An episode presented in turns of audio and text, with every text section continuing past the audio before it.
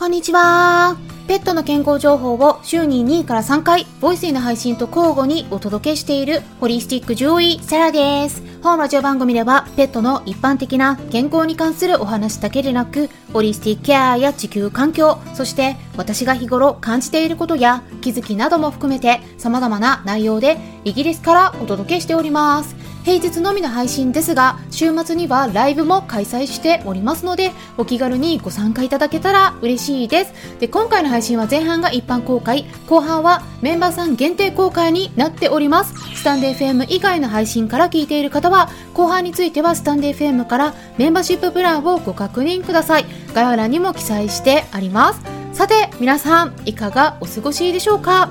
先週はですねもう3連続ライブ久しぶりに開催していたんですが参加してくださった方々そしてギフトまで送ってくださり本当に皆さんありがとうございました。で昨日はですね Voicy の方で人の更年期についてですね、まあ、食事との関連について欧米の方からそれぞれ研究結果も出ていたのでえそちらを取り上げていったりあとはですねワンちゃん猫ちゃんでもね更年期ってあるのかななんてね、まあ、そんなこともお話ししていったので興味のある方でねまだ聞いてない方は Voicy の方も合わせて聞いてもらえたらと思います。さて今回はですねメンバーさんからご質問いただいてましたのでそちらに回答していきます。でよだれの管理についてですね。まあこちらワンちゃん猫ちゃんもねやっぱり高齢化社会になってきてるので、まあ、介護生活になってきたりするとねまあよだれの管理っていうのも必要になってくることもね出てくる場合があるんですよね。なので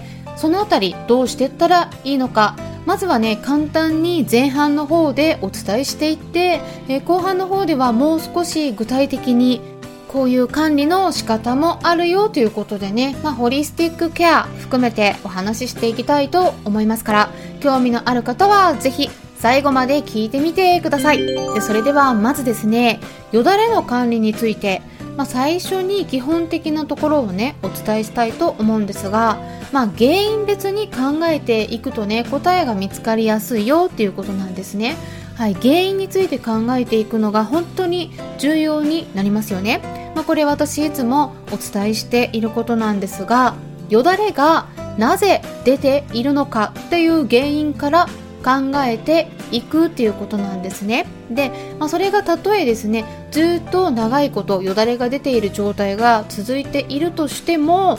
例えば最近ちょっとひどくなっているとか、よだれが増えているとかね、まあそういうことがあればですね、何かしらの変化があるはずなんですよね。ですから、まあそういったところでね、原因の方を見直していくっていうことも重要になっていきますからね。まあここ結構重要なんですが、意外に見過ごされがちな盲点になりますから、もうすでにね、長く管理してる方でも、今一度振り返って考えてみると、ヒントが得られるかもしれません。ということで、それではまず原因の一つとしては興奮ですね。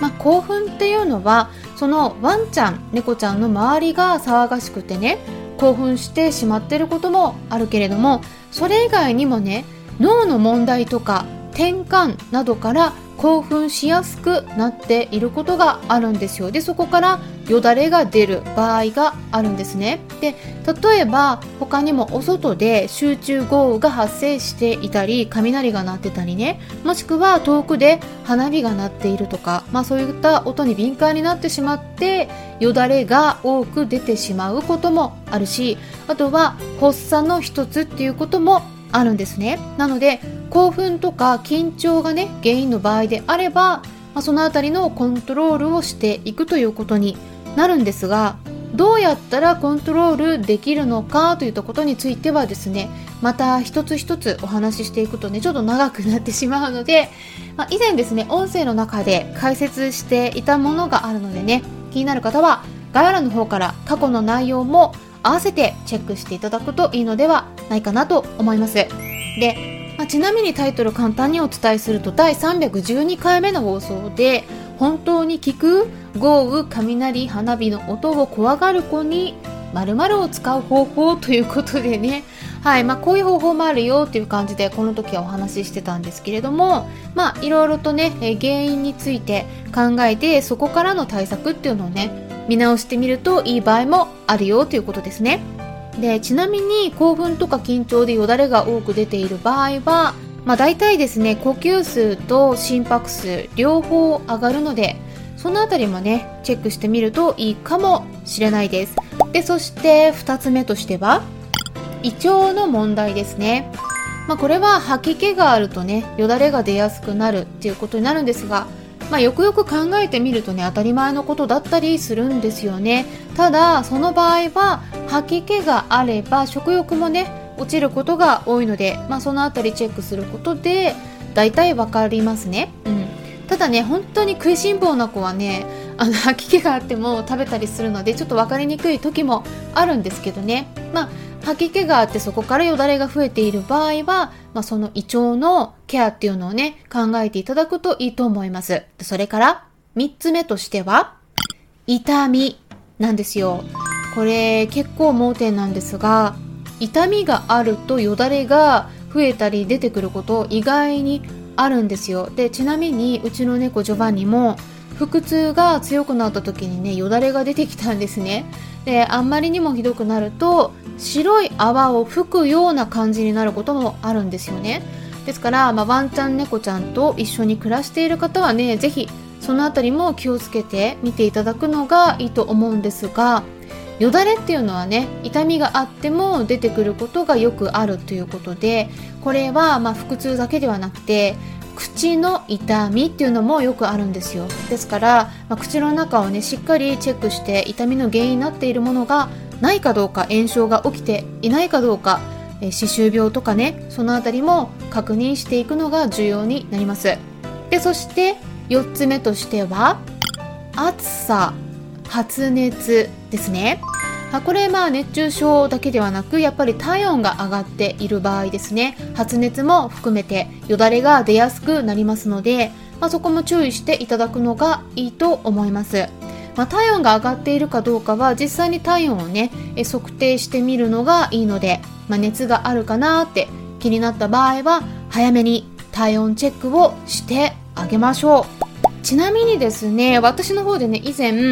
体温を簡単にチェックする方法があるよってお伝えしたんですよね。はいまあ、一般的にはワンちゃん猫ちゃんの体温って肛門の中に体温計を入れるかあとは耳で測定するものもあるんですけれども耳の中に挿入するタイプですね。でもそれどちらでもない方法があるんですよ。でまあその非接触式の体温計を使う方法なんですがえそれもお伝えしていたのでまあ、これね知っておくとすっごく便利なんですけれども、えー、確かですね終末期の緩和ケアのところでお話ししていたと思いますから気になる方はね過去の内容も参考にしてみてください。概要欄のところにリンク先を貼っておきます。で特にメンバーさんの場合はですね私と一緒に暮らしていた猫のジョバンニが出演してくれてる動画をお見せしたんですね。まあそこでは実際に体温をね簡単に測定してるところを撮影してお見せしてたので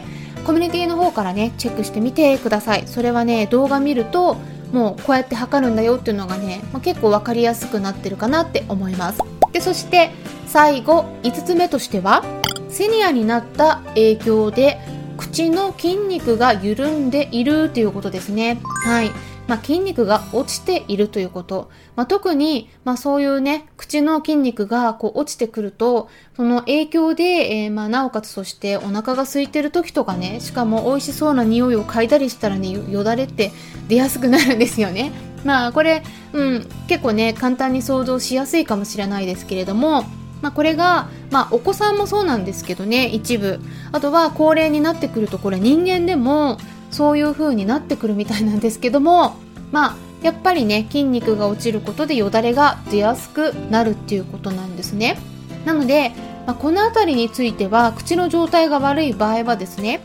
まあ、やっぱり柔らかい食べ物を与えた方がいいような気がするんですけれどもただ毎日柔らかい食べ物ばかりを食べ続けるっていうのも実はね口の筋肉とか顎にとってはね良くないんですね。で、まあ、使わない筋肉は落ちていくっていうのはこれ自然なことなので、まあ、できるだけある程度はね可能な限り口とか唇の筋肉はね使わせるっていうこともセニアのワンちゃん猫ちゃんのケアではね結構重要だったりするんですね。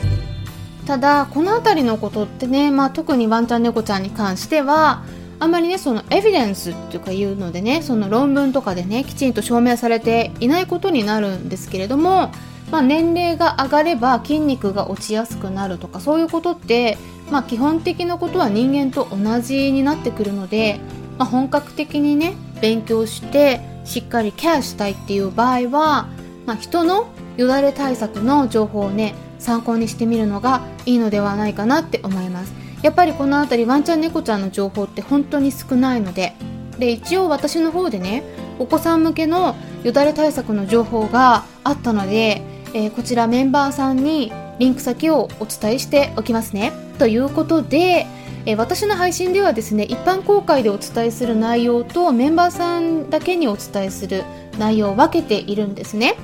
えー、なのでもっとねさらに突っ込んで知りたいっていう方はメンバーシップ制度の方ぜひ検討してみてください。概要欄のところに詳細について記載してあります。そしてですね今週末もライブを開催しますよ。10月20日金曜日夜の9時からライブを開催します。はい。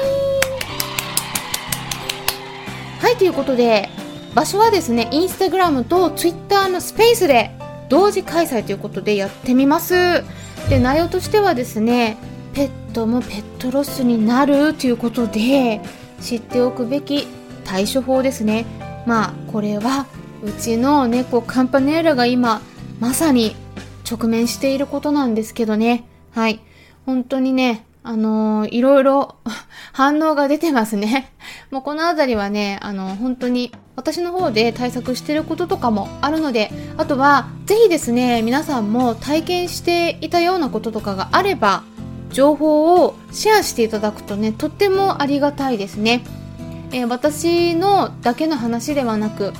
えー、他のリスナーさんからのお話をお伺いすることでね、それを紹介することで、他の聞いてくださっている方にとってもねすごく参考になるんですねなので、えー、私もねちょっとこの辺体験したことあるよっていう方いらっしゃったらぜひぜひ教えてください、えー、皆さんのあなたのご参加をお待ちしております日程の詳細についてはこれも概要欄のところ書いてますのでそちらの方で改めてご確認いただければと思いますということでスタンデー FM 以外の配信の場合はここで終了になりますので、もしも後半も聞きたい方はスタンデー FM アプリの方から聞いてみてください。アプリは携帯電話のアプリ検索のところからスタンデー FM と入力したら出てきますので、ダウンロードして私のチャンネルを探してメンバーシッププランにご登録いただければ最後まで聞くことができるようになります。それでは後半に入っていきましょう